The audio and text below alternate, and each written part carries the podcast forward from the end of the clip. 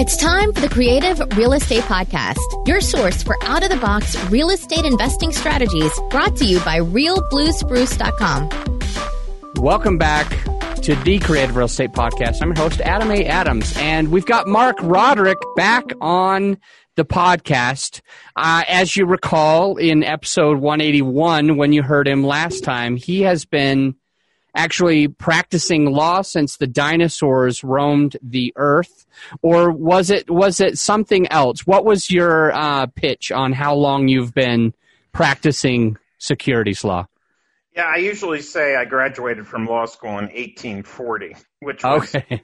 well well after the well after all right. Well, don't take it offensively, Mark. Um, but I hope you're doing well today. We're going to be talking about fund of funds. Now, if you want to get a little bit more of the back story on Mark, you just go right to 181. Just scroll down, find episode 181. That was almost 200 episodes ago. Um, but today we're going to be talking about fund of funds. It's one of the subjects that I wanted to cover with Mark previously, but we didn't get the opportunity.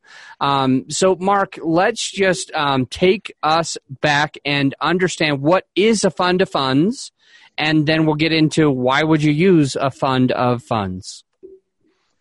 Well, yeah, a fund of funds um, is let's see, the best description I can use is that it's a fund of funds. so, you know, we think of a fund as a uh, an entity that owns something and usually owns a bunch of things. For example, we might have a real estate fund that would own, you know, 10 shopping centers or something like that. That's that's what we think of a, of a fund as a, fund of funds is is just an entity that instead of owning like directly uh, 10 shopping centers, instead owns a bit of another fund. so, you know, let's say you had uh, 10 funds, each owning 10 shopping centers, and now we create the Mark Roderick Fund, and what that fund does is invests in each of those 10 sort of top level funds, and I would have a, a fund of funds. Um, so you could kind of think about it as a mutual fund that invests in other mutual funds, if you know, as a as a real life example. Now, that's kind of a more exact definition. Very often, we use the phrase fund of funds to just mean an entity that buys little pieces of other companies. So, for example, a, a mutual fund, um, typical mutual fund, you know, owns stock in Facebook and Apple and hundred other companies. Um, each of those companies, I mean, Facebook is Facebook. It doesn't own itself. It doesn't own a bunch of other companies. Um, but we would still we use the term fund of funds to refer to that mutual fund anyway. So if you had 10 companies and each of those companies just owned one shopping center, and we created Mark Roderick Fund, and Mark Roderick Fund just bought 5% of each of those companies, we would probably call Mark Roderick Fund a fund of funds. So, you know, it's not an exact definition. The, the idea is that a a fund of funds makes investments in other companies as opposed to just owning hard assets itself. So one of the ways that fund of funds is starting to be used among some of the real estate syndicators in my space is it's they're what they're trying to do is they're working as hard as they can to try to make sure that they're not being broker dealers that that they're able to invest in a in a deal. Some people um, want to they have a strong network and they want to raise equity and um, they aren't finding their own deal on their own as easily. And so these things called fund to funds are popping up in the syndication space. Yeah. Um, so, with that in mind, how is it used legally um, to work within the space of syndicating things like apartment buildings? Yeah, that is there is a fair amount of that of that happening. So let's say that you are a you know you're in the real estate space and you know a bunch of syndicators and um, you are you have the skill to um, distinguish you know a good investment from a bad investment or a good investment from a better investment let's say and you also, because of your industry position or your where you grew up or anything else, you also happen to know a lot of investors. And those investors um, are not as knowledgeable and not as connected as you are, and they would love to be investing in high quality, institutional quality real estate deals, but they don't know where to find them. And they would also love to have a diversified portfolio. So, what you might do is create your entity. Let's call it fund entity. You raise money from investors. Let's say you raise $5 million from investors. And with that $5 million, your fund entity makes investments in 10 different syndications that, that you have vetted. That would definitely, we would definitely call that a, a fund of funds. And so everyone gets what they want. Your investors get institutional quality deals. They get diversification in their portfolios. Um, the underlying syndicators who love you, you're bringing capital to the table. They get the capital they want and you probably uh, get something for your efforts in one way or another. You get a piece of the promote from the sponsor, or you get some fees from your investors. So everyone's happy, and that can be done. I mean, we're gonna we can talk about some detail because there is a big landmine there, at least one. But general matter, that is legal, and that is a a fund of funds those deals are also often done on a syndication by syndication basis. So instead of um, you creating one entity that invests in 10 different syndications, you might create an entity for each syndication because maybe your investors, you know, some investors want you to diversify for them other investors don't. They want to be able to pick the deal.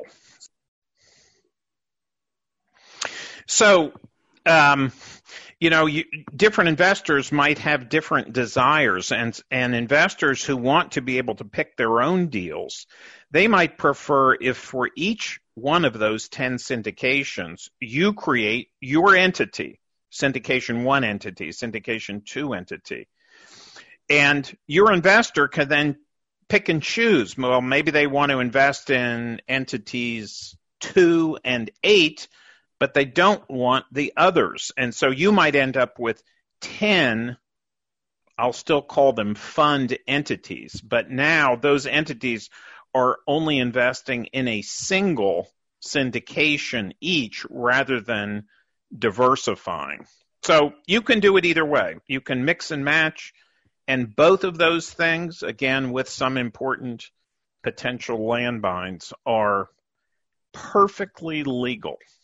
So I want to get into the landmines, and yes. um, I want to start by just talking a little bit about what I think I'm seeing. And what I think I'm seeing is that that people are are getting in, in, in trouble these days for um, becoming what they call money raisers. Uh, basically, bringing in passive investors to invest in a deal someone else started and is running, and they are getting um, compensated uh, to bring in more investors because it's a big deal and the person who's sponsoring it naturally has run out of investors but they say we'll we'll make it legal quote i got to do air quotes there we'll make it legal by making sure that you have a piece of the deal because um, i can't just give you a i can't just give you um,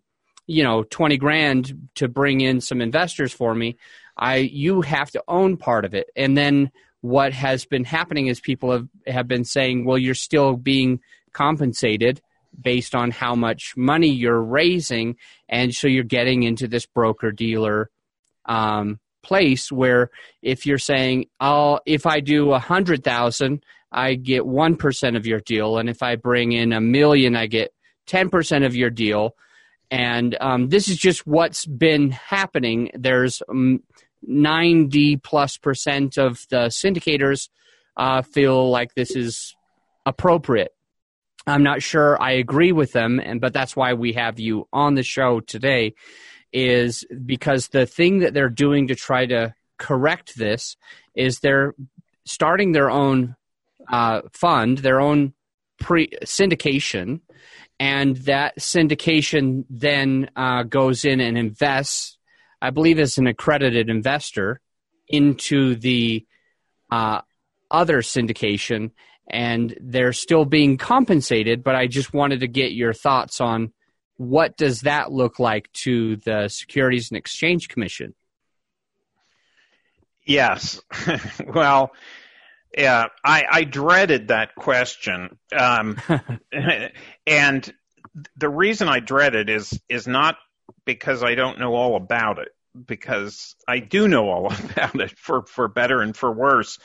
It's an extremely um, difficult subject to talk about clearly um, for two reasons that compound one another. And I am going to talk about it. I promise. I'm going to give you all the information.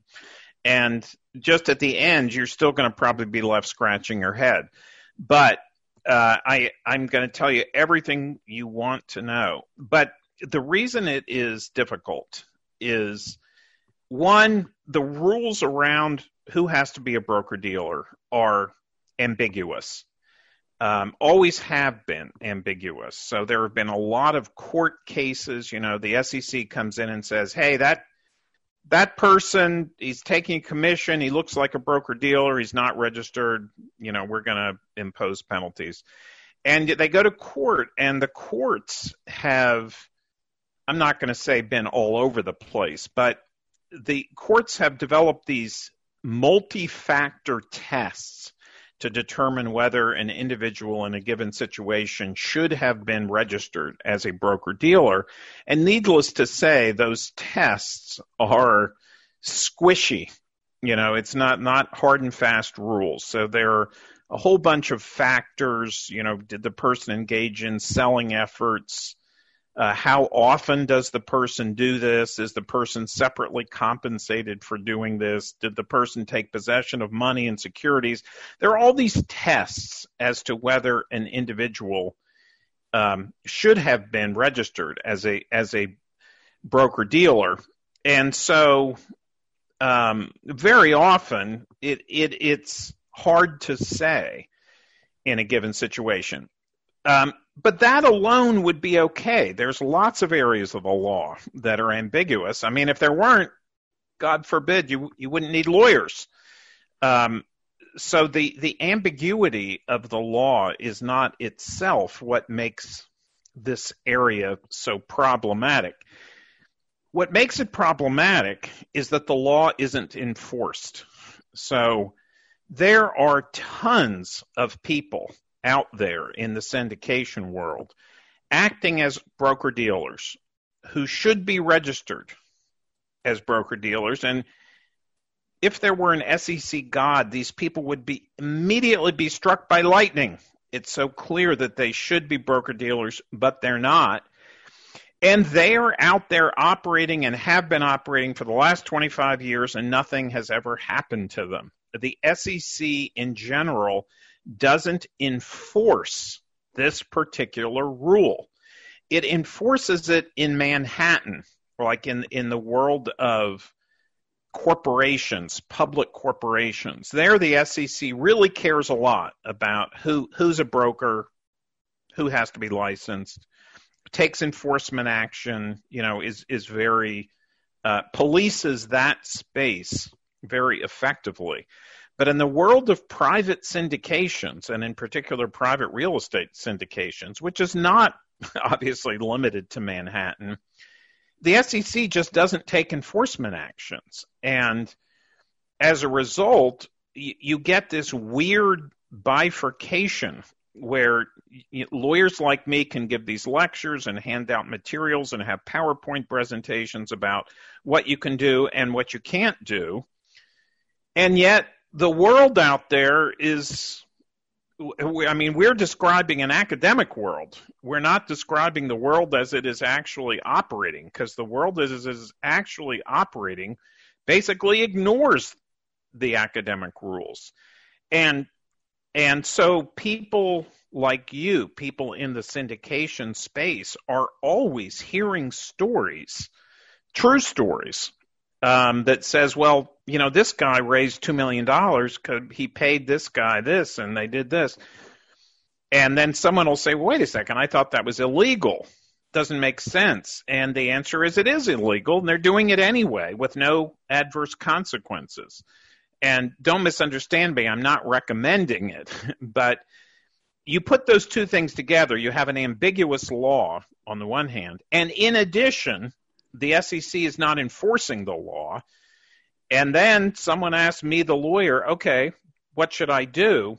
And you, that's why, as a lawyer, you dread the question because you're going to have to go through this academic uh, response and then say, but hey, everyone's doing it.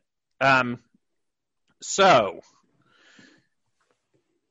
there are some things that are easy to say that you cannot do. And the the first is just you pl- going to pay that flat commission. I'm going to pay you 5% for every dollar you you raise. And there are guys, I, actually it's almost always guys. I've never yet I haven't run across yet a female doing this, but who live on their Rolodex, right? And that's an old-fashioned word from back in 1840, but um, they they know a lot of wealthy people. They they know they make it their business to meet uh, investors, and syndicators come to them and they say, right? I mean, I've seen written agreements that say. I'll pay you five percent of of all the investment dollars you raise. Um, that is clearly illegal um, that person should be a broker dealer. So a lot of people do it, but um, that is clearly illegal. So on the academic side, for what it's worth, let me just tell you and your listeners that the SEC has sort of changed its position over the years. Back 30 years ago, the SEC agreed with the courts that whether someone is a broker dealer depends on a number of different factors, five or six different factors. Today, if you ask the SEC, they would absolutely tell you that if you take a commission, you're a broker. Doesn't matter anything about the other factors. If you take a commission, you're a broker.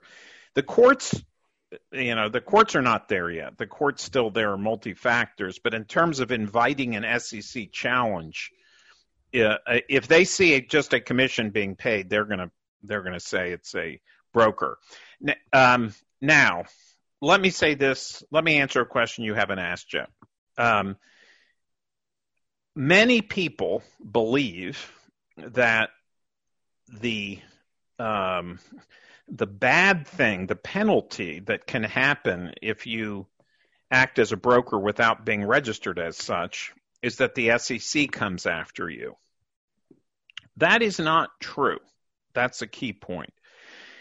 If a syndicator raises money using a broker who is not registered as a broker, What that means is that the offering is illegal. The whole offering is illegal.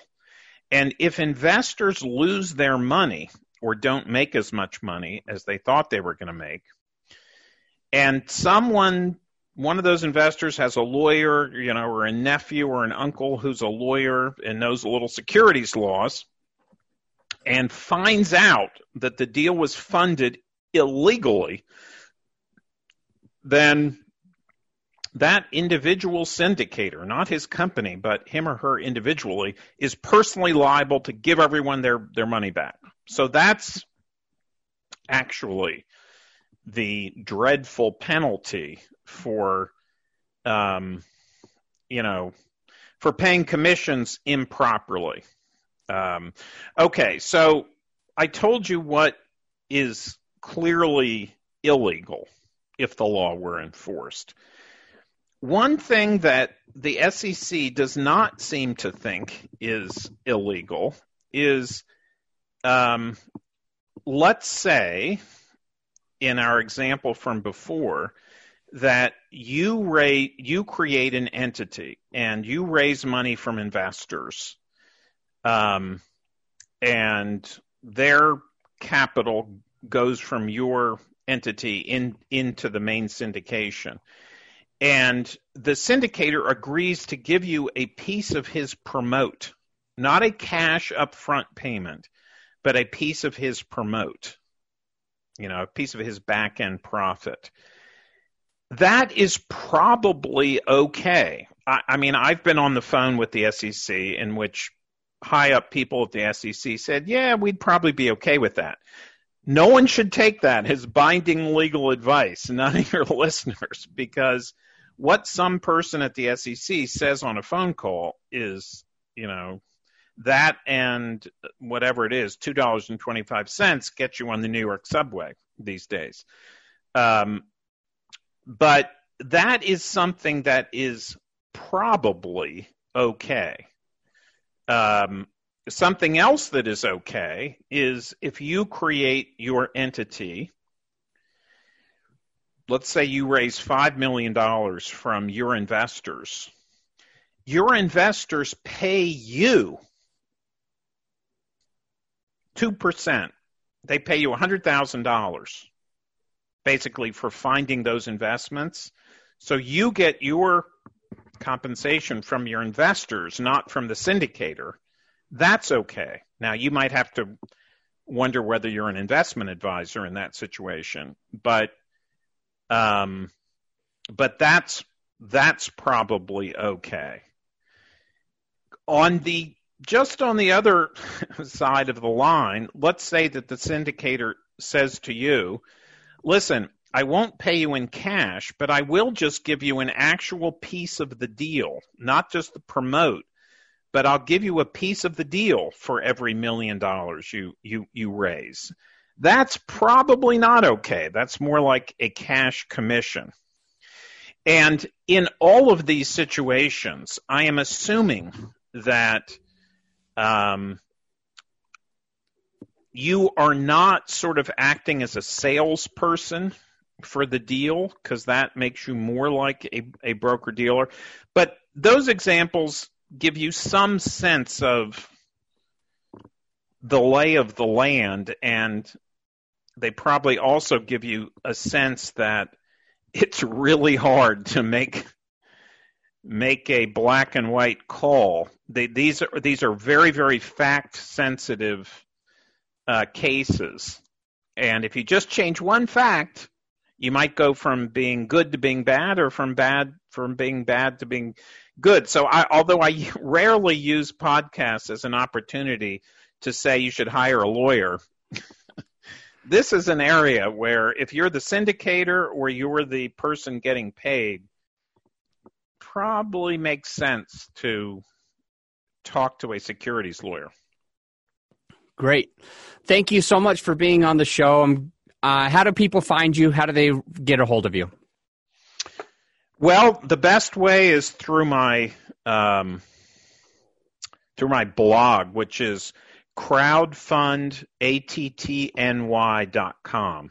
So crowd and fund, all one word, attny.com. You will see me. You can also just plug Mark Roderick crowdfunding into any search engine and it should find me. Some people try to do legal research about crowdfunding and they call me and they say, Mark, I just couldn't get away from you. Everywhere I looked, I saw your face. So uh, it, I shouldn't be hard to find, and, and all my contact information is there. I appreciate that. The link is in the show notes. So if you just want to scroll down right now, you'll be able to find that link and click it, and you'll be able to see the blog right away. Uh, Mark, thank you for coming on the show. I'm going to let you go, but until next time, my friend, think outside the box. Have you ever looked in the mirror and thought you'd be further along financially by now? If so, you're not alone. Many people find themselves wanting to ditch their 9 to 5, wishing they had more time with their family. What most people want is to simply live the life that they choose, and with plenty of money to do so. The good news is you can live an abundant life through apartment investing. Mark and Tamiel Kenney with Think Multifamily help you take back the time and freedom so that you can live free from the stresses that burden so many. Through multifamily investing, they teach you how to set your family up for a lifetime of true success and fulfillment. They have helped hundreds of people just like you. Patrick, for example, who since working with Think Multifamily has purchased over 900 units with another 850 under contract. And at 27 years old, was able to quit his demanding job in corporate America. Regardless of your age or profession, Think Multifamily can help you create the life of your dreams. As hosts of the new Think Multifamily podcast, Mark and Tamiel will walk you through the journey step by step to make sure you are completely set up for success.